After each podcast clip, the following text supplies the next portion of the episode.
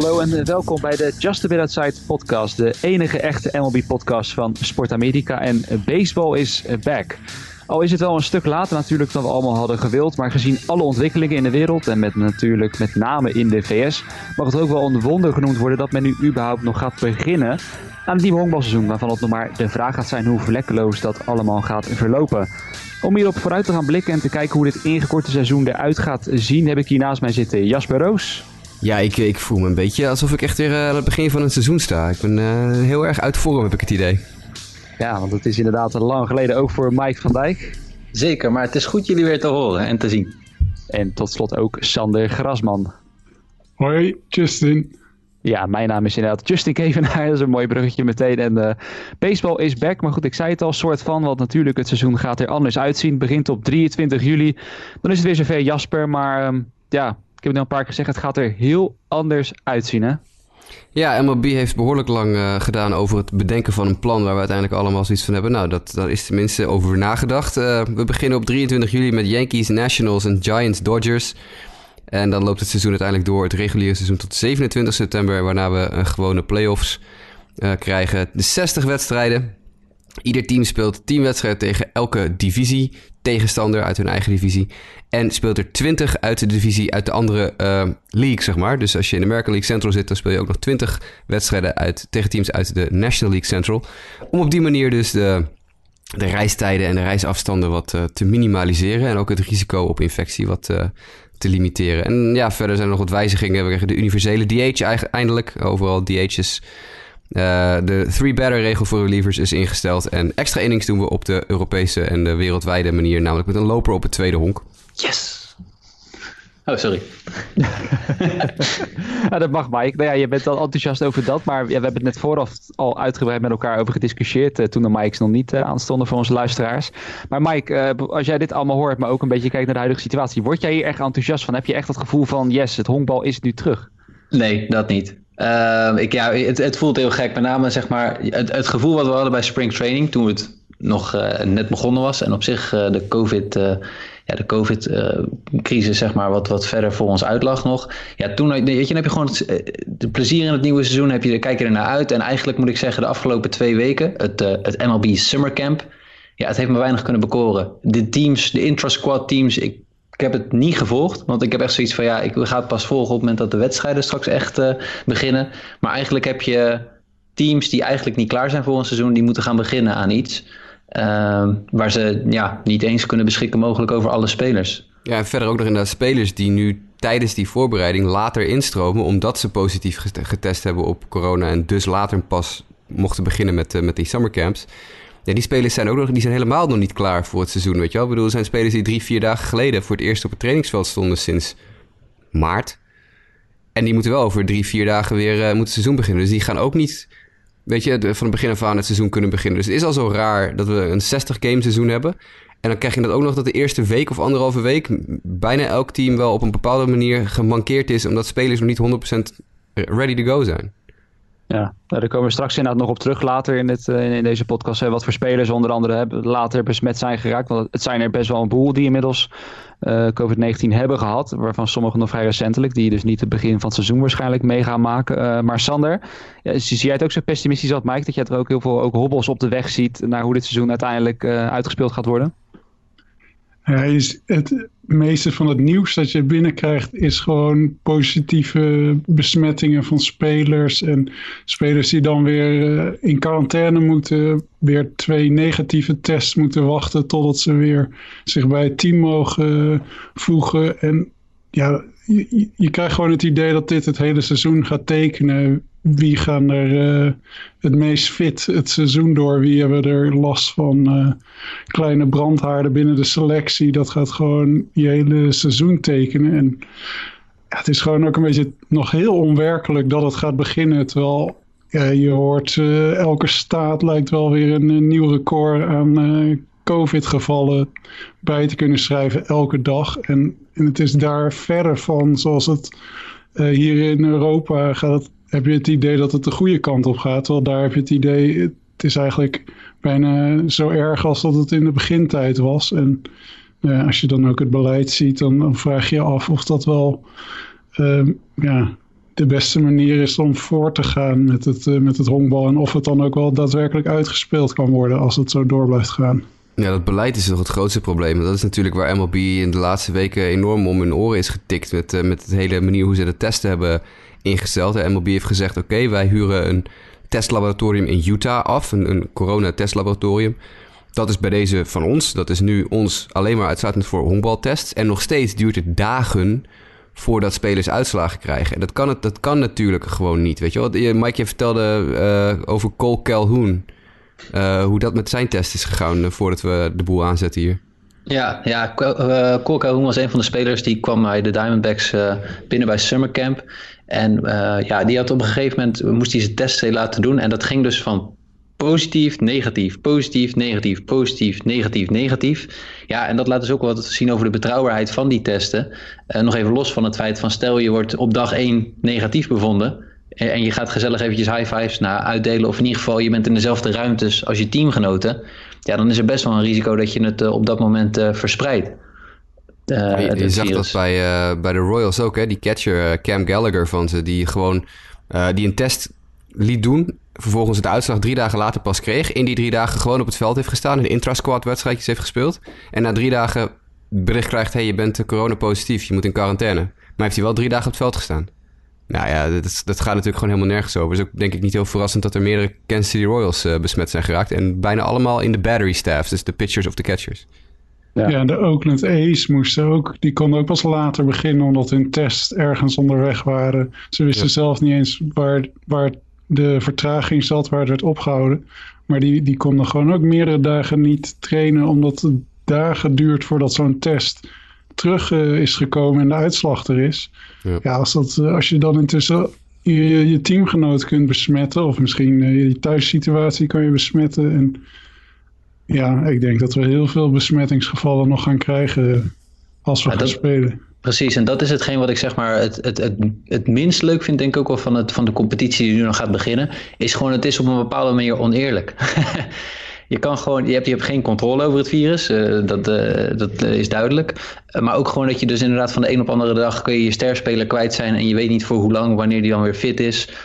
dat moet allemaal maar gaan blijken hoe dat gebeurt. Maar dat oneerlijke, ja, dat, het, wordt gewoon heel erg een beetje random en, en lastig op die manier om, om te gaan starten. Wat ik wel dan weer voor vind spreken, hey, het zijn 60 games a lot more can happen in 60 games. Dat, dat maakt het wel uh, interessant om te zien wat er gaat gebeuren. En ja, je, zeg, je gaf al aan, of Jasper gaf al aan, die, die, die, die spelregelwijzigingen. Nou, die Universal DH, oké, daar, daar kan je denk ik een discussie uh, over beginnen. Maar ik ben persoonlijk, ja, ik vind die extra innings... Um, ik ben blij dat dat dus geëxperimenteerd wordt op het hoogste niveau. Van uh, hoe gaat dat nou uh, voor de MLB werken? Want ik denk dat inderdaad niemand, zeker in deze omstandigheden, zit te wachten op, op wedstrijden van 15 innings. Nee, en daar komt nog bij, dat, wat ik eigenlijk het ergste vind, is waarom doen we dit eigenlijk? Dat is het grootste probleem. We zetten de gezondheid van ja. al die gasten op het spel. Uh, en van hun familieleden. En waarom eigenlijk? Zodat de, wij als mensen een beetje vermaakt kunnen worden en dat de clubs geld kunnen verdienen. Ja, ja. daar komt het vrees wel dat dat laatste heel belangrijke rol speelt in het feit dat het überhaupt weer uh, gaat beginnen. Dat de clubs geld kunnen verdienen. Of de eigenaren. Ja. Maar goed, dat is dan denk ik het belangrijkste wat jullie ook net allemaal aan hebben gehaald. Oké, als dat is, dat is de reden, oké. Maar zorg dan ook dat het allemaal eh, zeer goed allemaal uh, geregeld is. Kijk, als je bijvoorbeeld naar de NBA met de schuin oog kijkt. Uh, die hebben echt één site nu in Orlando. Daar zit iedereen in. Je mag geloof ik niet eens naar buiten gaan om het eten op te halen, bij wijze van spreken.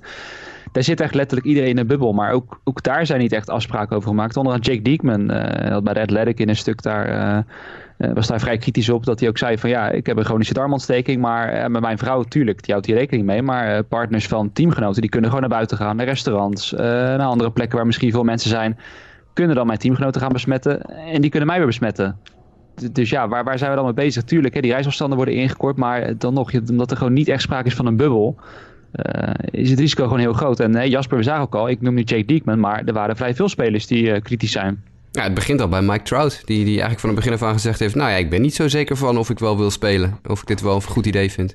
En dan ook uiteindelijk aangeeft, ja, mijn vrouw is zwanger... en uh, ik heb een thuissituatie waar ik voorzichtig moet zijn. Trout die wel voortdurend nu met, met een maskertje opspeelt ook. Een paar, een paar honkballers die duidelijk hebben gemaakt... luister, ik speel hoe dan ook met een gezichtsmasker op. Hè. Clint Frazier van de Yankees ook. Dus het kan me echt niet schelen wat mensen ervan vinden. Ik speel met een masker op.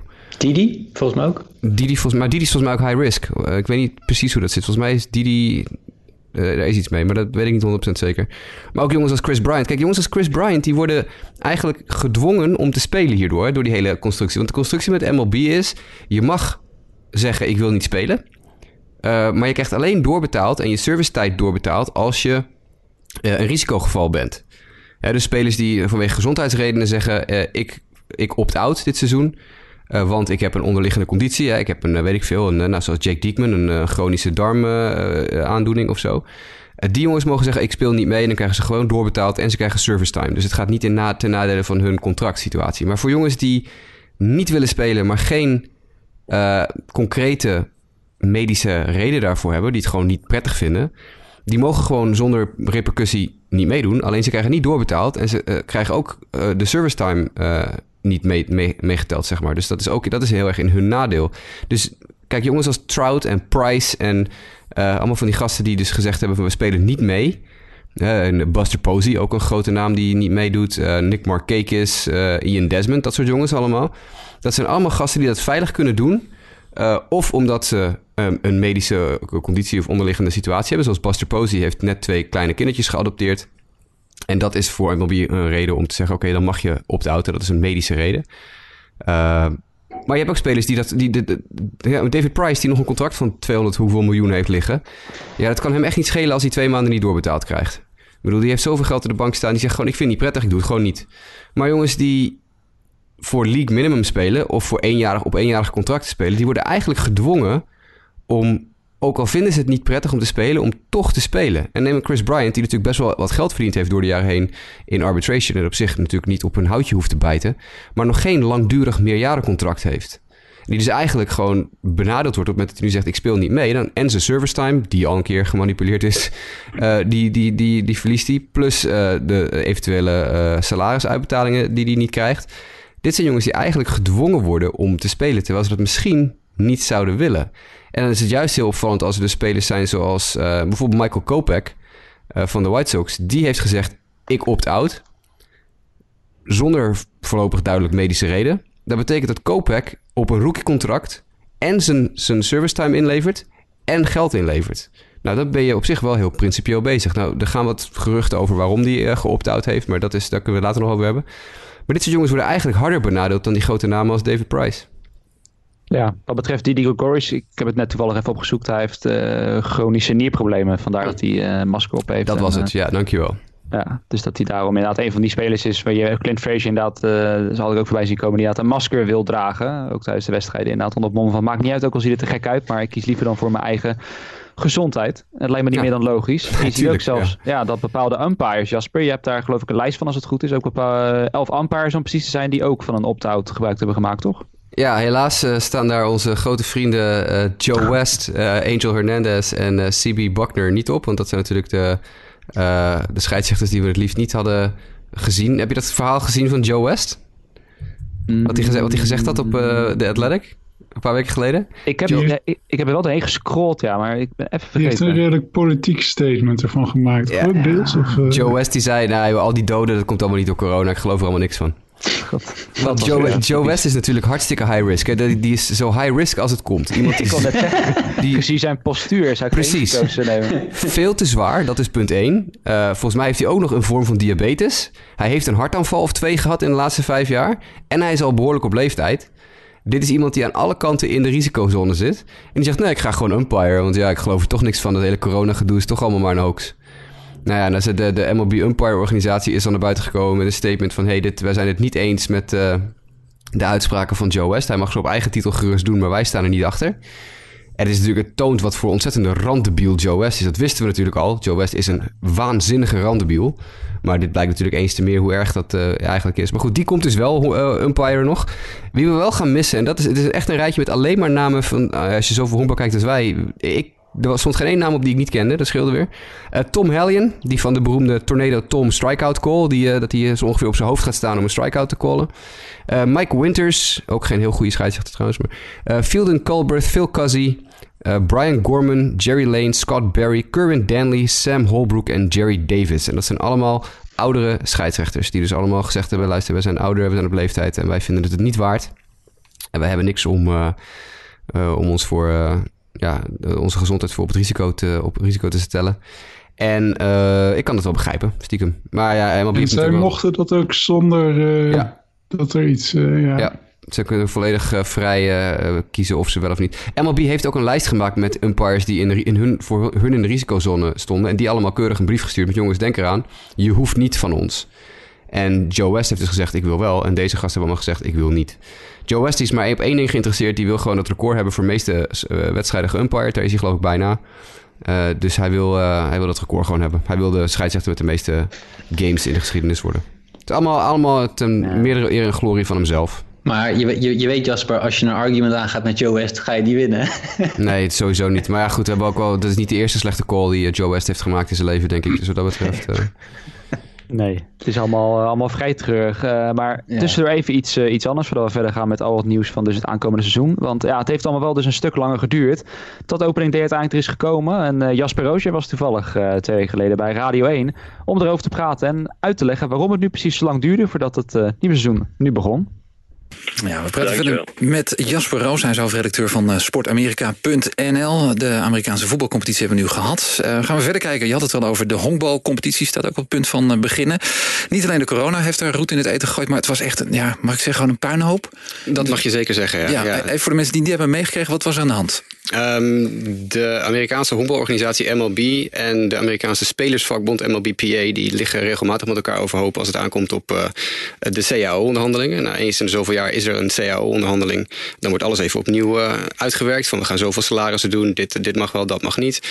Um, dat is altijd weer een beetje spannend. Want MLB heeft in de begin jaren negentig een, eh, een, behoorlijke staking meegemaakt. Omdat de spelers zeiden wij weigeren mee te gaan in een nieuwe CAO. Dus altijd een beetje spannend. De nieuwe CAO-onderhandelingen zijn eind volgend seizoen aan de beurt. En MLB lijkt de coronacrisis een beetje aangegrepen te hebben. Om alvast een voorschot te nemen op uh, een paar dingen erdoor te duwen die zij al jaren. Uh, Waar moet je aan denken? de Universal aangewezen slagman. Dus dat we normaal gesproken werk je in de National League met pitchers die nog gewoon slaan. In de. American League niet. Nou, MLB wil al jaren dat dat niet meer gebeurt. Want pitchers kunnen niet slaan. Daar zijn ze niet in gespecialiseerd. Dus daar willen ze een aangewezen slagman voor invoeren.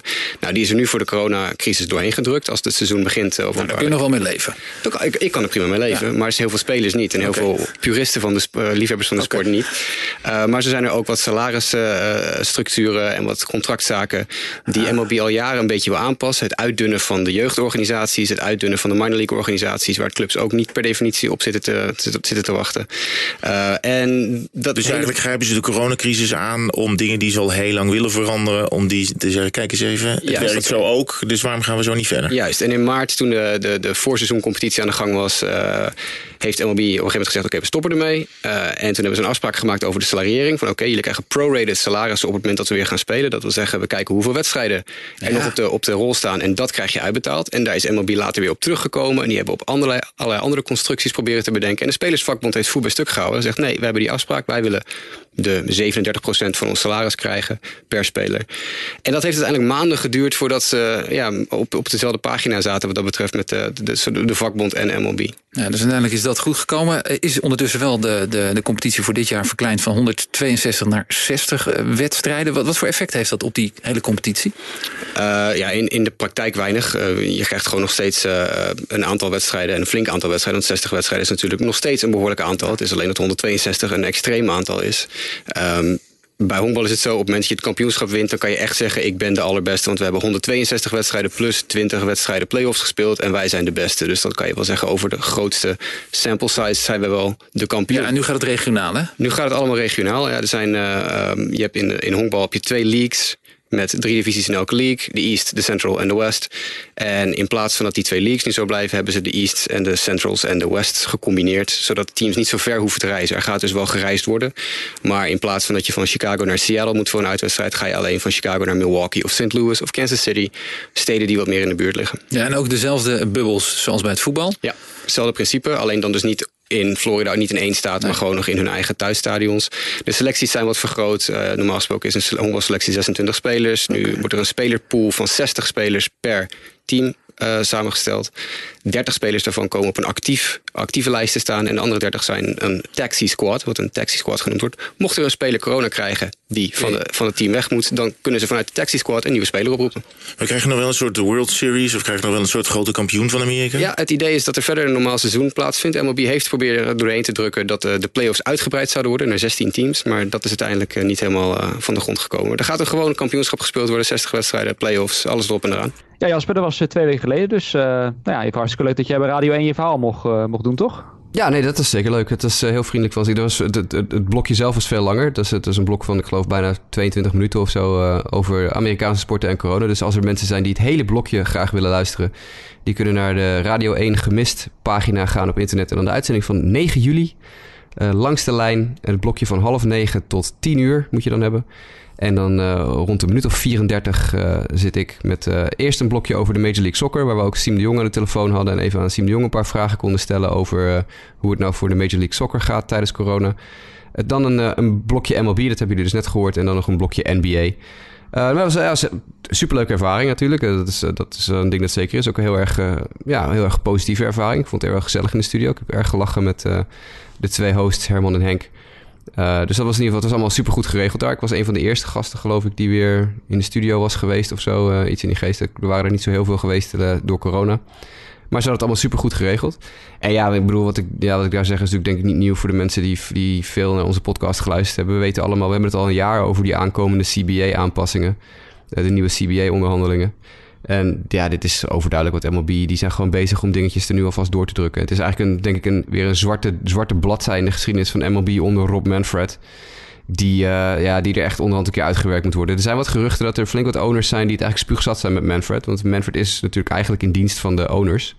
Zoals alle commissioners in uh, de grote Amerikaanse sporten eigenlijk, eigenlijk voor de eigenaars van alle clubs werken. Um, en ik denk dat het hoog tijd is dat, uh, dat Manfred geloosd wordt. Want deze man die, uh, die doet niks anders dan honkbal kapot maken. Ook weer, nee, dan, dan heb je eindelijk een overeenkomst. En dan ga je dingen uitzenden. Dan ga je wedstrijden uitzenden. Dan ga je dat soort dingen ga je allemaal promoten. Van ja, er, komt weer een. Er komt korting tussen aanhalingstekens op een MLB TV pakketje. Uh, wat eigenlijk helemaal geen korting is. Het is gewoon, je betaalt gewoon zelfs meer gemiddeld gezien dan je normaal gesproken zou betalen. en de blackout-regelingen in Amerika blijven hetzelfde. Kortom, mensen in Iowa die kunnen geloof ik van negen clubs geen wedstrijden zien. Want die zitten precies in een, in een rare dead zone... waar ze dus van uh, alle clubs uit uh, Illinois... Uh, de Brewers, de White Sox Cubs, Indians... Royals, Cardinals... kunnen ze allemaal niet zien. Want ze zitten allemaal in zo'n rare dead zone... Dus dan wil je je club, dan wil je je sport promoten. En dan wil je zeggen, ah, we zijn weer terug als grote sport. We zijn er weer, honkbal, iedereen heeft hierop gewacht. En dan klap je er een abonnement in wat veel te duur is. Wat letterlijk veel te duur is. Dan ga ik wel even op Reddit uh, linkjes zitten kijken hoor. Dat, ik ga echt geen MLB TV pakketje voor die 60 wedstrijden nemen. Uh, en je, je blackt de, de helft van je, van je fanbase uh, black je uit in Amerika. Dus het is weer echt... Manfred moet... Manfred's gotta go. Maar los daarvan... ja, nee, bij, bij Radio 1 was, was, was leuk om te doen. Je maakt eigenlijk zelf nu al wel een bruggetje met Is This Heaven? No, it's Iowa. Ja, misschien moeten we het daar maar gelijk even over hebben. Want dan ja, hebben we Rob en Manfred ook in te pakken. De, de Field of Dreams game natuurlijk, waar we toch allemaal wel naar uitkeken. En ja, die nog steeds gek genoeg wel doorgaat, Jasper. Alleen zij het zonder fans natuurlijk. Ja, nou ja, het, het, ja, ik weet niet precies wat ze willen gaan doen. Ik ben heel benieuwd. Ze hebben de Yankees, we zijn sowieso al geloosd uh, uit die wedstrijd... omdat uh, de reisafstand dat niet toestond. Hè? De Yankees uh, natuurlijk American League East en de White Sox American League Central... En ja, je kan natuurlijk dan, dan niet zeggen, we gooien de White Sox eruit. Want de film gaat over de White Sox. Dus dan kan je niet zeggen, we doen de White Sox niet. Uh, ze hebben gekozen voor de St. Louis Cardinals als tegenstander van de White Sox nu. Wat ik echt ook weer, dat getuigt weer van nul historisch besef bij MLB. Want als je dan gewoon de Cincinnati Reds kiest, die in dezelfde divisie als de Cardinals spelen en dus gewoon hadden mogen spelen, dan heb je juist die World Series waar de film over gaat. Namelijk de Black Sox tegen de Cincinnati Reds. Nou, dat is, toch, dat is historisch gezien toch fantastisch. Maar nee, dan worden het de St. Louis Cardinals. En hoe ze het verder gaan doen, ik, uh, ik heb geen idee. Er kunnen 8000 mensen in het stadion. Er gaan natuurlijk geen 8000 mensen in het stadion nu tijdens corona. Uh, maar dit soort dingen moet je... Mike zei het ook terecht voor de uitzending. Dat moet je gewoon afblazen. Gewoon even een jaar uitstellen.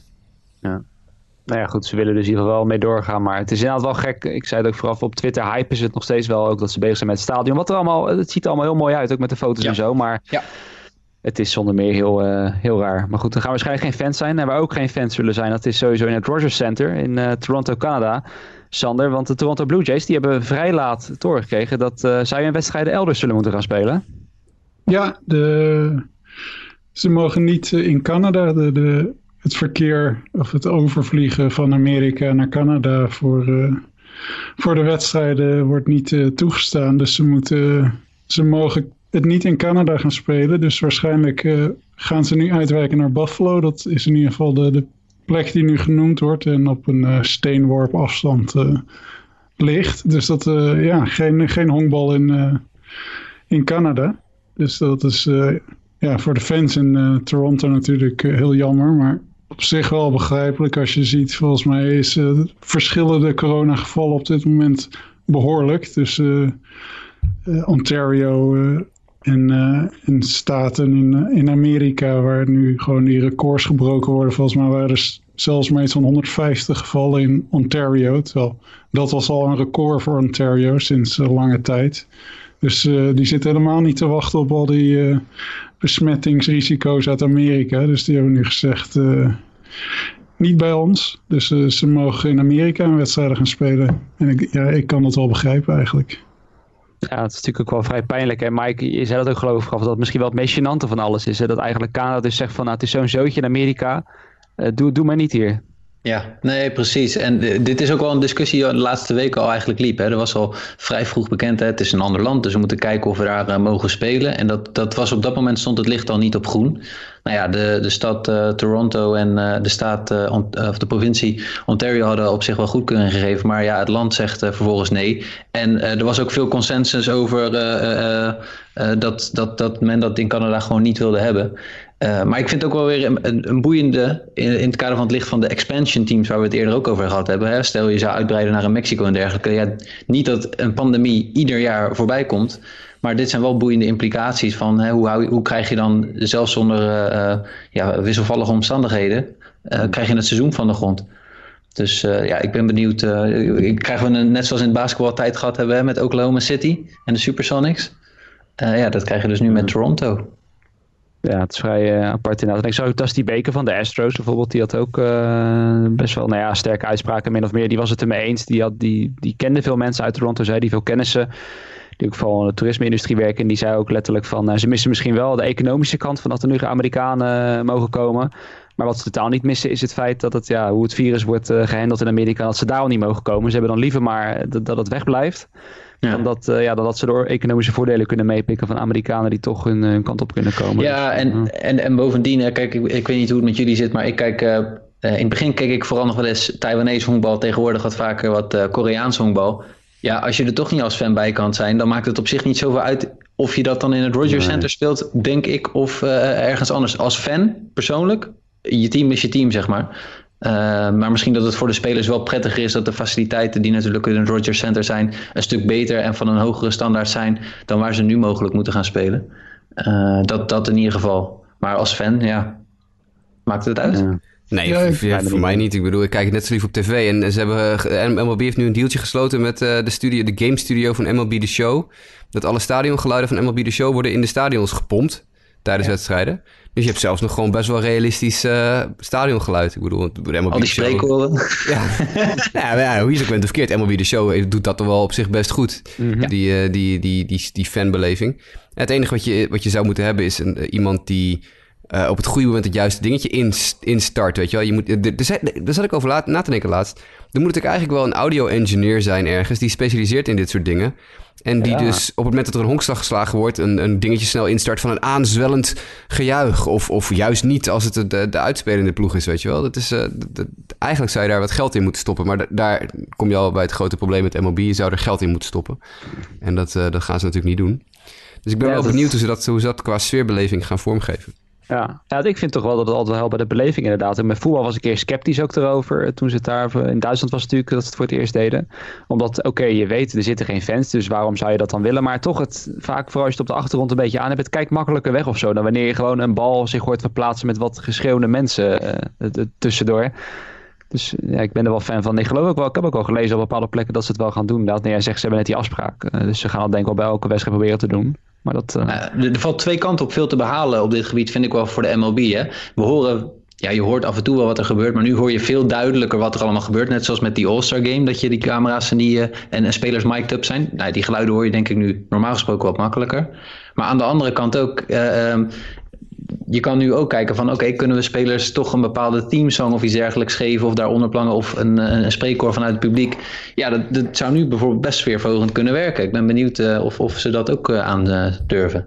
Ja, of wat vaak een catcher cam. Ik zag ze dat sowieso ook op Twitter toch voorbij komen. Was dat bij de Rangers, dacht ik. Dat hadden ze ook bij een catcher. Ja, bij de Rangers, ja. Ja, precies. Uh, wat, José Trevino, de, de, de catcher van, die overigens nog op de Honkbalweek is geweest een jaar of tien geleden.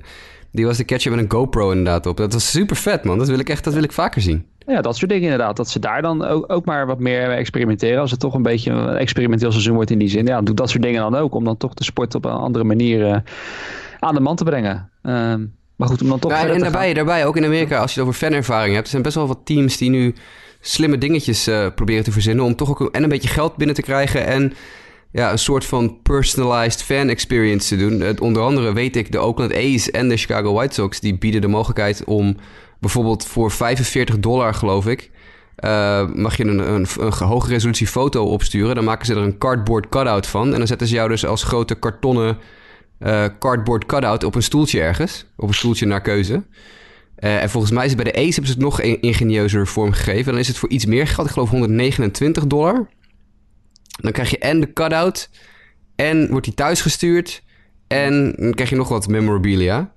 Uh, dus dat je toch als fan kan zeggen: hey, kijk, ik was soort van in het stadion. En er is sprake van, geloof ik, dat er zelfs een cameraatje op. Dat, dat het op een bepaalde plek neergezet wordt met een cameraatje erbij. En dat je dan met een, een, een bepaalde link in kan loggen. Dus met dat, je, dat jij als enige die link krijgt. En dat je dus je eigen persoonlijke GoPro-cameraatje in het stadion vanaf de plek naar, van je keuze krijgt voor de wedstrijd. Maar dat, dat is nog niet helemaal rond. Maar van die cardboard cutouts sowieso wel. Ik geloof voor 45 dollar of zo zetten ze je ja, een, een kartonnen exemplaar van Justin Kevenaar op de tribune. Precies, ja, maar dat zijn mooie dingen inderdaad. Ja. Bij de Mets waren ze geloof ik ook mee bezig bij de Intro-Squad games. Uh, dat je ook uh, van honden zag en zo. Dat, uh, dat ook best wel ludieke beelden die dat uh, opleveren. Ja, dat zijn inderdaad wel de mooie dingen die dan hopelijk dan nu...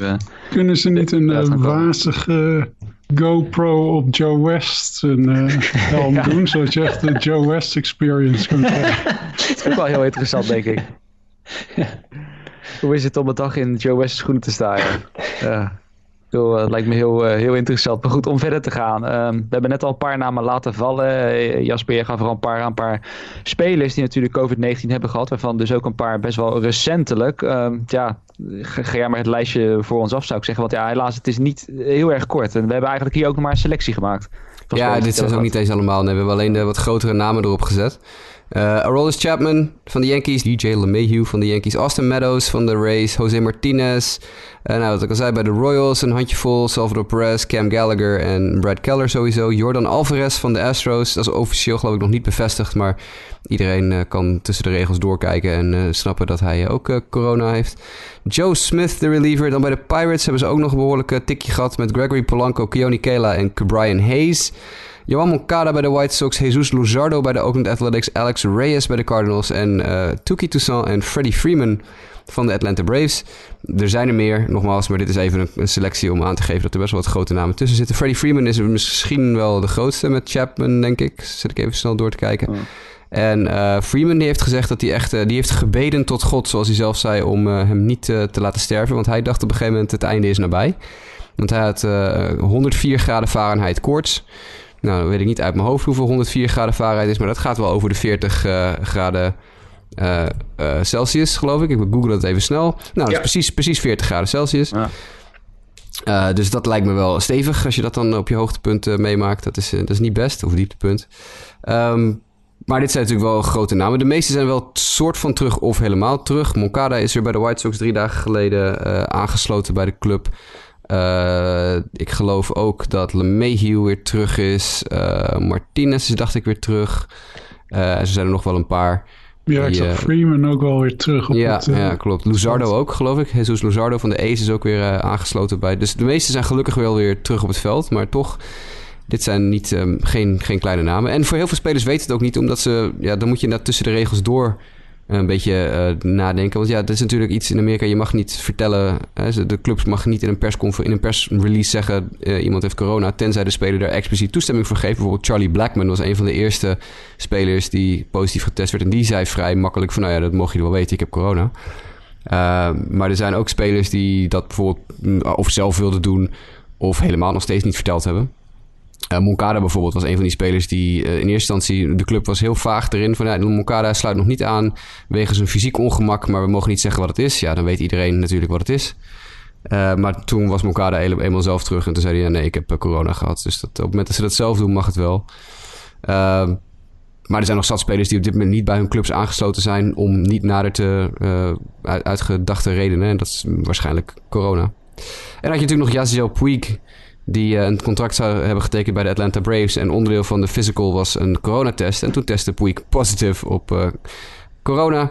Dus toen is de contractsituatie eventjes tijdelijk on hold gezet. Ik verwacht nog steeds wel dat hij uiteindelijk dat contract gaat tekenen overigens. alleen ze hebben gezegd, we wachten nog even tot je weer beter bent. Ik ben heel benieuwd hoe het ook gaat, überhaupt tijdens het seizoen met trades en dat soort zaken. Ik ook, echt enorm. Er is, er is gewoon een trade deadline en er mag gewoon getrade worden, maar waarom zou je dat willen? En ook, ze hebben het daar heel veel met spelers over gehad, ook in Amerika. Ik heb dat wel gehoord, jongens, die zeiden van ja, kijk, we weten nu binnen onze club voelen we ons redelijk veilig. Uh, want we weten precies wat er gebeurd is. We kennen iedereen goed. We weten hoe onze teamgenoten ermee omgaan. Uh, maar waarom zouden we door die hele malle molen willen gegooid worden van het naar een andere club gaan waar we en niemand kennen en we niet weten hoe alles georganiseerd is? Uh, daar, daar zouden ze alleen maar heel erg ongemakkelijk van worden. James McCann, de backup, nu backup catcher van de White Sox, was op de radio vorige week bij de eerder genoemde jongens van 670 The Score. En die vertelde er heel openhartig over. Luister, als ik getraind zou worden, ik zou niet weten of ik het seizoen af zou willen maken. Ik, ik zou best wel misschien me gewoon afmelden. Ja, maar ik vind het wel een, boeiende, een boeiend component ook aan het seizoen geven. Want ik bedoel, het is net als met het voetbal. Je moet het gewoon met deze groep zeg maar doen. Ja, tenminste zo voelt het dan. Uh, uh, maar de, de, wel de vraag... Behalve dan natuurlijk een taxi squad. Hè? Ik bedoel, het is natuurlijk wel zo dat iedere club heeft, heeft zijn taxi squad. Uh, 60, de, de, de, rosters van, van 60 man zijn teruggebracht naar 30 man voor de eerste twee weken. En dan 27 en dan 26. Um, en de, in, in een plaats in de buurt van iedere Major League club heb je een taxi squad.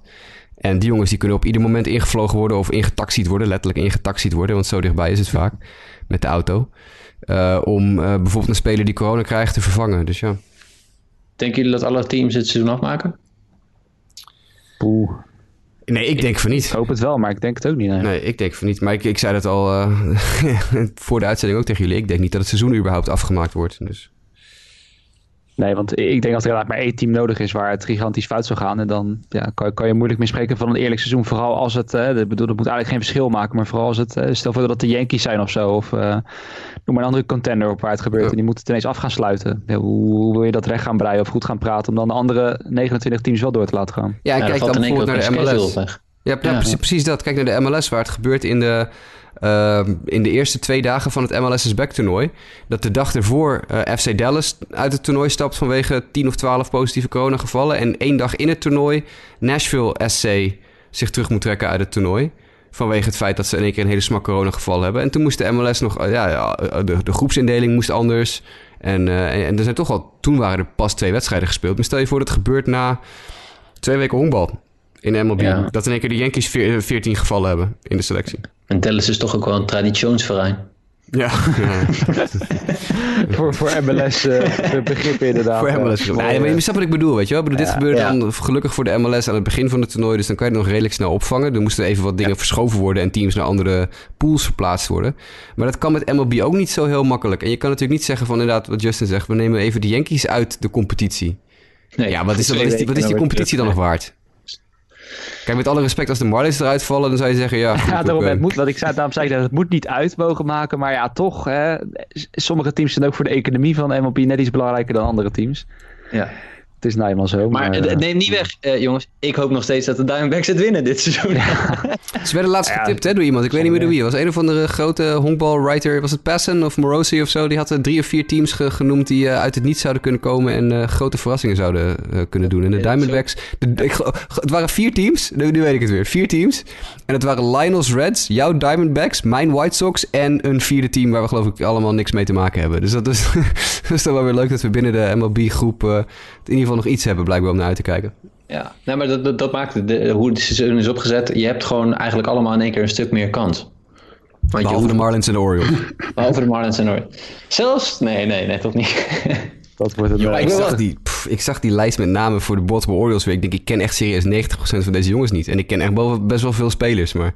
Jij dacht minor league was cancelled, toch? ja, nou met zelfs dan. Ik bedoel, ik ken ook nog best redelijk wat minor league spelers. Maar dit zijn me echt helemaal niks. Het is echt... Uh... Ja. Maar goed.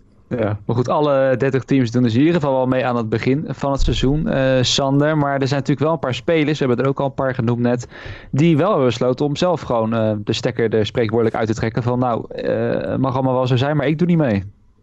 Ja, en we hadden het al even eerder over dat spelers, de meer ervaren spelers, uh, wie de service niet in gevaar komt, die, uh, die het niet voor het geld hoeft te laten, die, die kunnen dat natuurlijk makkelijk doen.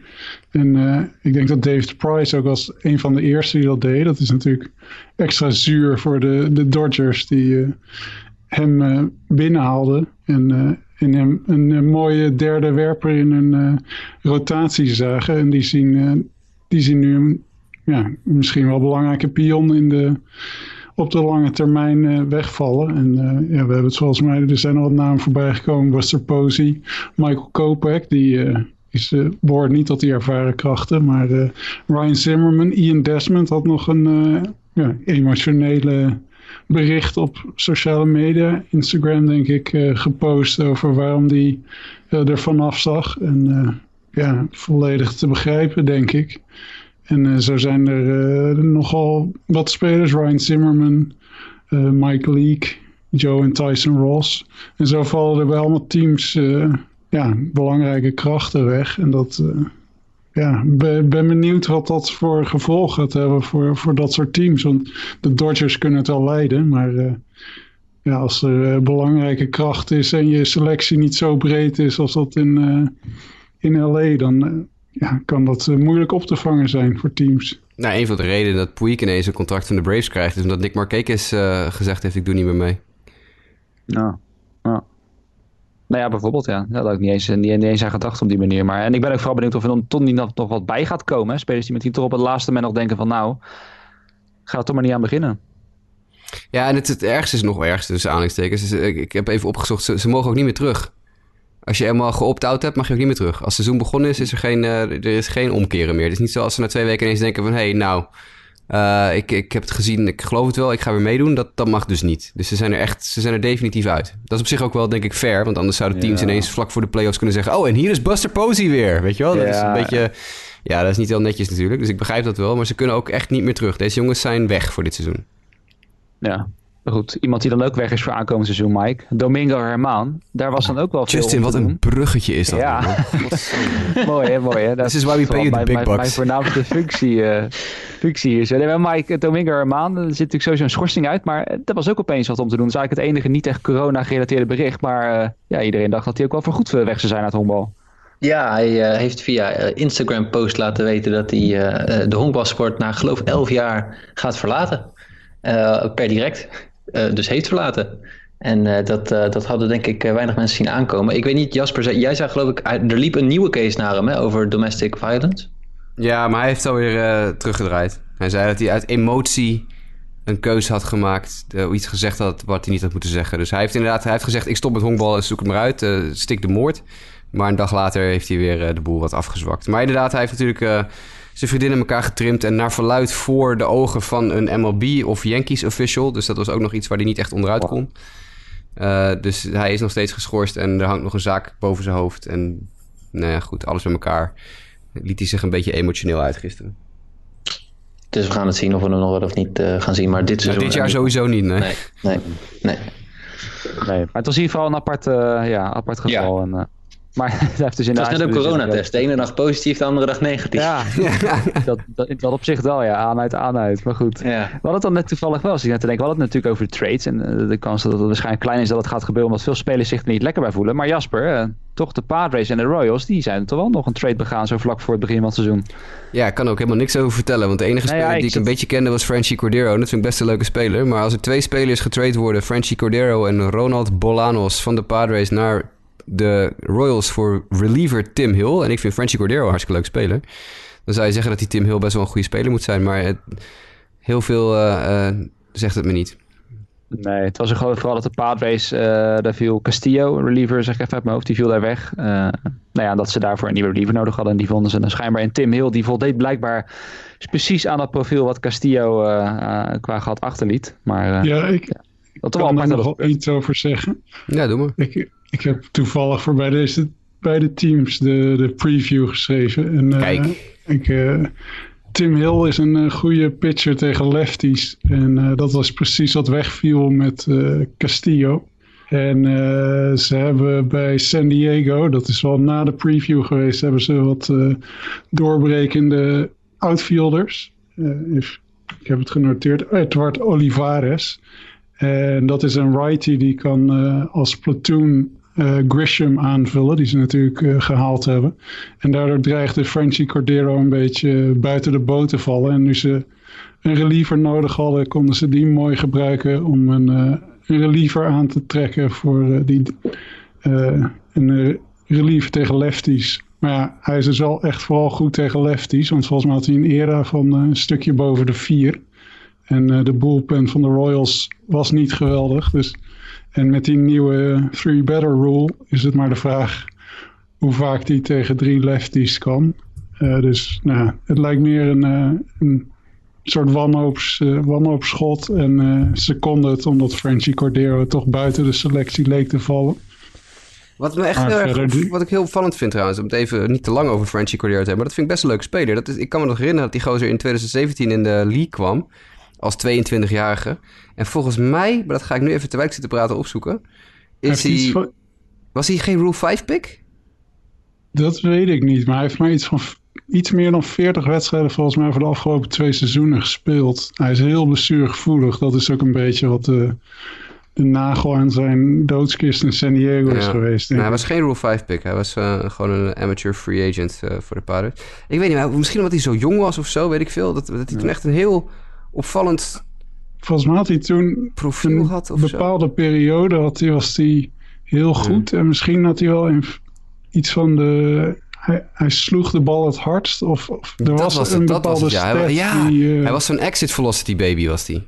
Ja. Ja, en, uh, ja, Toen ja, was hij uh, als even een, een fantasy baseball darling volgens mij. Bij, Klopt, dit was degene die je moest hebben.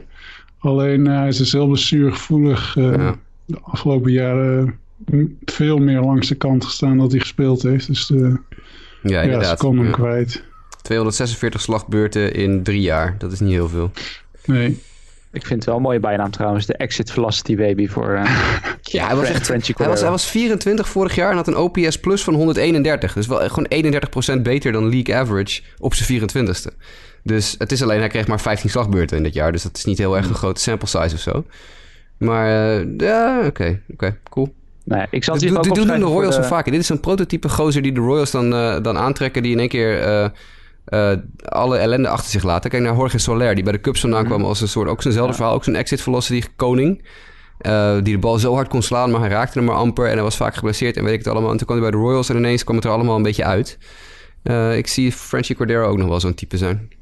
Ja. Maar ik, ik heb het hiervoor genoteerd, Sander. Volgende keer als het iets met de Padres of de Royals is, eh, dan uh, zal ik In onze Fantasy toegeven. League eh, kan Frenchy Cordero nu ook wel eens ineens heel snel van het bord af zijn. Hè? ja, als we een Fantasy League hadden gehad. Ja. Ja, rip rip Ja, en shout-out naar de jongens van de Fantasy League. Sorry guys, geen, geen league dit jaar. Voor, voor volgend jaar. Voor volgend jaar. Ik heb, ik heb gisteren wel trouwens mijn Amerikaanse league, een van mijn Amerikaanse leagues moeten draften. Mhm. Want die gaan wel door.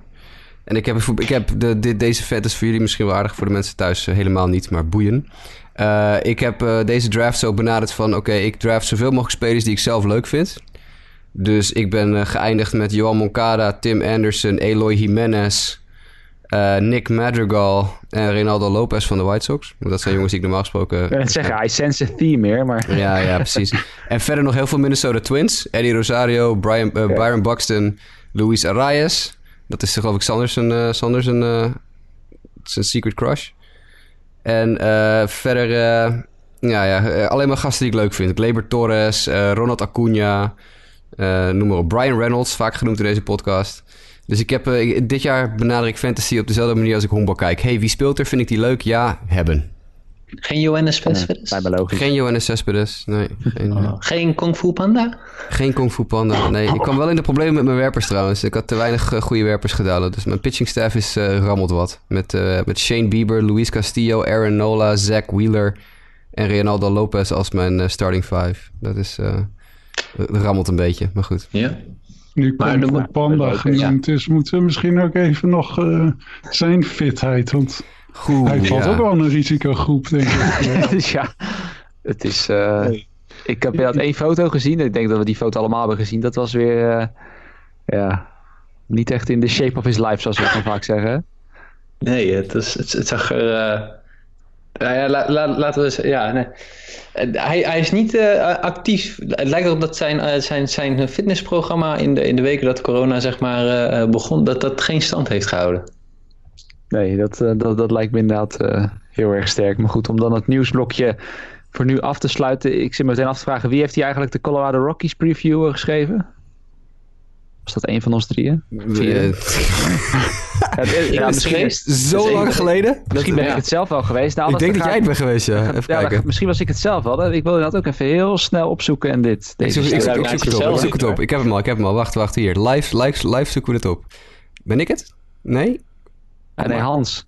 Oh, het is Hans. Oh, ja. fuck. Ja, nee, sorry Hans. Nee, Hans, uh, Hans is niet in de show. Ja. Nee, shit. Ja, hadden we hem even mee moeten bellen. Nou ja, om in te bellen voor dit ene laatste nieuwsfeitje is misschien ook weer een beetje overdreven. Uh, maar goed, ja, Jasper de Rockies die hadden dus Matt Camp en Daniel Bart toegevoegd. En vooral, nou ja, Matt Camp is natuurlijk wel interessant in, uh, in zoverre mate. Maar ik vond vooral Daniel Bart, dat is het terugkeer best wel interessant. Of nee, misschien weet Sander, ik bedoel Sander, ik ken hem denk ik het beste nog Daniel Bart vanuit zijn, vanuit zijn goede tijd, toch, bij de Red Sox? Ja, die heeft ja, bijna twee seizoen fantastische seizoenen gehad. Alleen uh, aan het eind ging het helemaal mis. En uh, hij heeft zelfs nog uh, de jips gehad dat hij ja, psychologisch blokkeerde. en ik zag toevallig een interview met hem waar hij uitlegde dat hij, ja, hij zich helemaal gaan interesseren voor de psychologie en dan vooral de sportpsychologie. Dus hoe dat nou ja, ja, eigenlijk niet al met als doel een terugkeer, maar meer gewoon te begrijpen wat er nou precies misging en uh, wat voor problemen hij ermee had. En hij is, toen heeft hij volgens mij bij de Diamondbacks, maar dat weet Mike misschien beter, is hij daar een soort uh, mentor geweest voor spelers. En langzamerhand begon het toch alweer uh, te kriebelen, zoals dat dan clichématig heet. En ja, de, de Rockies geven hem nu een kans en hij lijkt zijn, uh, zijn psychologische problemen een beetje achter zich gelaten te hebben. En uh, zij zien het uh, in hem zitten om het in ieder geval een kans te geven om terug te keren. En ja, op zijn beste tijd was hij geweldig. Dus als hij dat kan hervinden. Maar ja, dat is dus zijn beste jaren waren in 2010 en 11. Dus dat is 9 en 10 jaar geleden. Dus, maar het is leuk om hem te zien terugkeren. Ja, ja, 2013 was inderdaad de laatste keer dat hij überhaupt een bal had gegooid op eh, MLB-niveau. En inderdaad, het zijn verhaal, ik heb het toen, het was denk ik inderdaad al één of twee jaar later dat dat naar buiten kwam, dat hij inderdaad de, de chips had, dat hij gewoon die bal eh, niet los kon laten of best wel ja, fascinerend, maar ook eigenlijk bizar om te lezen, zeg maar. Dat je dat dan ineens zo kwijt kan zijn. Dat je bij wijze spreken niet meer eens weet hoe je normaal een bal moet overgooien. Uh, ja, volgens mij vier geraakte slagmensen in één inning of zo, die die in de minors had hij dat volgens mij. Maar, uh, Rick Ankiel, die, uh, die lacht vanaf de bank. ja. Nou ja, precies. Ja, dat is natuurlijk ook, uh, is ook zo. De, de Rockies die trouwens, dat las ik ook nog, maar dat hebben jullie waarschijnlijk ook gezien. Dat ze Brian Shaw en Jake McGee allebei gereleased hebben. Kijk, wil je ja, net zeggen. Ja, zag ik ook, ja. ja. Ook ja, ja, de, Rockies. de Rockies. Weet je, ik heb, ik heb mijn, mijn tanden al een paar keer gebroken op de Rockies. Dus ik ga niet eens meer mijn best doen. Geen idee wat zouden doen zijn daar nee, het is wat dat betreft een uh, onnavolgbare franchise inderdaad. Het, het, ziet er allemaal leuk uit, maar wat uiteindelijk uitkomt is niet altijd even goed geweest de afgelopen jaren. Um, nou goed, daarmee hebben we het nieuwsblokje eigenlijk gehad. Ja, ik weet niet, ik heb de mailback leeggelaten, Jasper. Ik weet niet, was er nog iets uh, op Twitters? Ik heb toevallig uh, twee weken geleden nog in de mail gekeken. Toen hadden we één mail tussen, ik geloof, begin februari en nu. En ik ga ervan uit... bleven. Ja, ik, ik, ik, ga ervan uit dat er niemand is die het ingestuurd heeft. Ik wil wel nog even een kleine shout-out doen naar de, de mensen op Twitter die uh, ons even geport hebben om uh, aangezet hebben om uh, weer een show te maken omdat ze ons misten. Dus dat wordt gewaardeerd. Dennis Jansen en op Twitter Daan Legrand. jullie, jullie fandom en jullie luisterprowess wordt gewaardeerd. Zo zijn er nog wel meer hoor. We hebben nog meer luisteraars die regelmatig eventjes dat soort tweets... als mensen weer in mijn mentions komen met... hey, waarom doen jullie niks? Die dat dan gaan liken. Dat wordt enorm gewaardeerd, jongens. het is niet het is niet prioriteit nummer één geweest voor ons, laten we het, zeggen, laten we het zo zeggen, om een, een showtje te maken. Maar nu ja, we een paar dagen voor het begin van het seizoen zitten, is het leuk om te weten dat jullie zitten te wachten op ons geouwe hoer. Dus dat is. Uh, we gaan dit seizoen weer gewoon proberen elke week uh, met z'n allen een beetje te kletsen over wat we gezien hebben en meegemaakt hebben. En laten we bidden tot de honkbalgoden en alle andere goden die, die er maar zijn, dat we het seizoen af kunnen maken. Uh, Laten we, laten we hopen dat het een, een leuk seizoen wordt om naar te kijken. En dat we niet volkomen genept worden met een Orioles Marlins World Series. Omdat er weer een of andere fucking loophole is. Of dat er, weet ik veel, bij de Yankees het halve team met corona de brug op gaat. Of weet ik veel, dat er weer allerlei spelers geblesseerd raken. Laten we hopen dat het een, uh, vanaf nu een, een pijnloze, pijnloze aangelegenheid wordt. Het is een hele lastige opgave om in deze tijden een, eh, een honkbalcompetitie op te starten. Ja, en, en het is een heel uh, lastige opgave voor mij persoonlijk, merk ik, om heel enthousiast te zijn over wat eraan zit te komen. En natuurlijk, ik wil graag honkbal zien. Dat, net als Mike, weet je, ik heb ook de KBO gekeken en ik heb ook de, de Taiwanese league genieten, gekeken. Echt genieten. Ook ja, je ESPN commentaar doen en dergelijke. Iedere dag heb je wel zoiets van, uh, hey, en, en, er wel iets van te maken. Laten we even duidelijk zijn, wie doet het commentaar bij de KBO voor ESPN? Uh, Carl Ravage. Jason, Jason Benetti.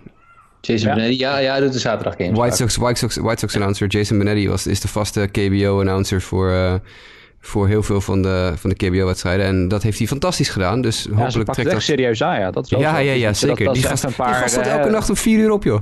Ja, zijn dat, tijd. Dat, dat zijn even wat kleine talentjes die normaal uh, Division 3 uh, college basketball doen, zeg maar. Die, die ze daar maar even op hebben gezet. Maar wel echt gewoon de, ja, de, de grote namen. Vond ik ook nou, nou, Benetti doet ook gewoon Division 1 voetbal, hoor. Dus, uh... Nou ja, precies. Maar dat bedoel ik. Dat is gewoon een grote naam, inderdaad. Dat, ja, ja. ja. En ze ja. betrekken ook wel echt uh, de, de, de, to de toonaangevende, zeg maar, analytics mensen van verschillende bedrijven mhm. bellen ja. ze en uh, die geven commentaar of uh, wat, wat zij ervan vinden en dergelijke. Dus oh, laten we niet vergeten, hoe heet die Koreaanse journalist ook weer? Daniel Kim.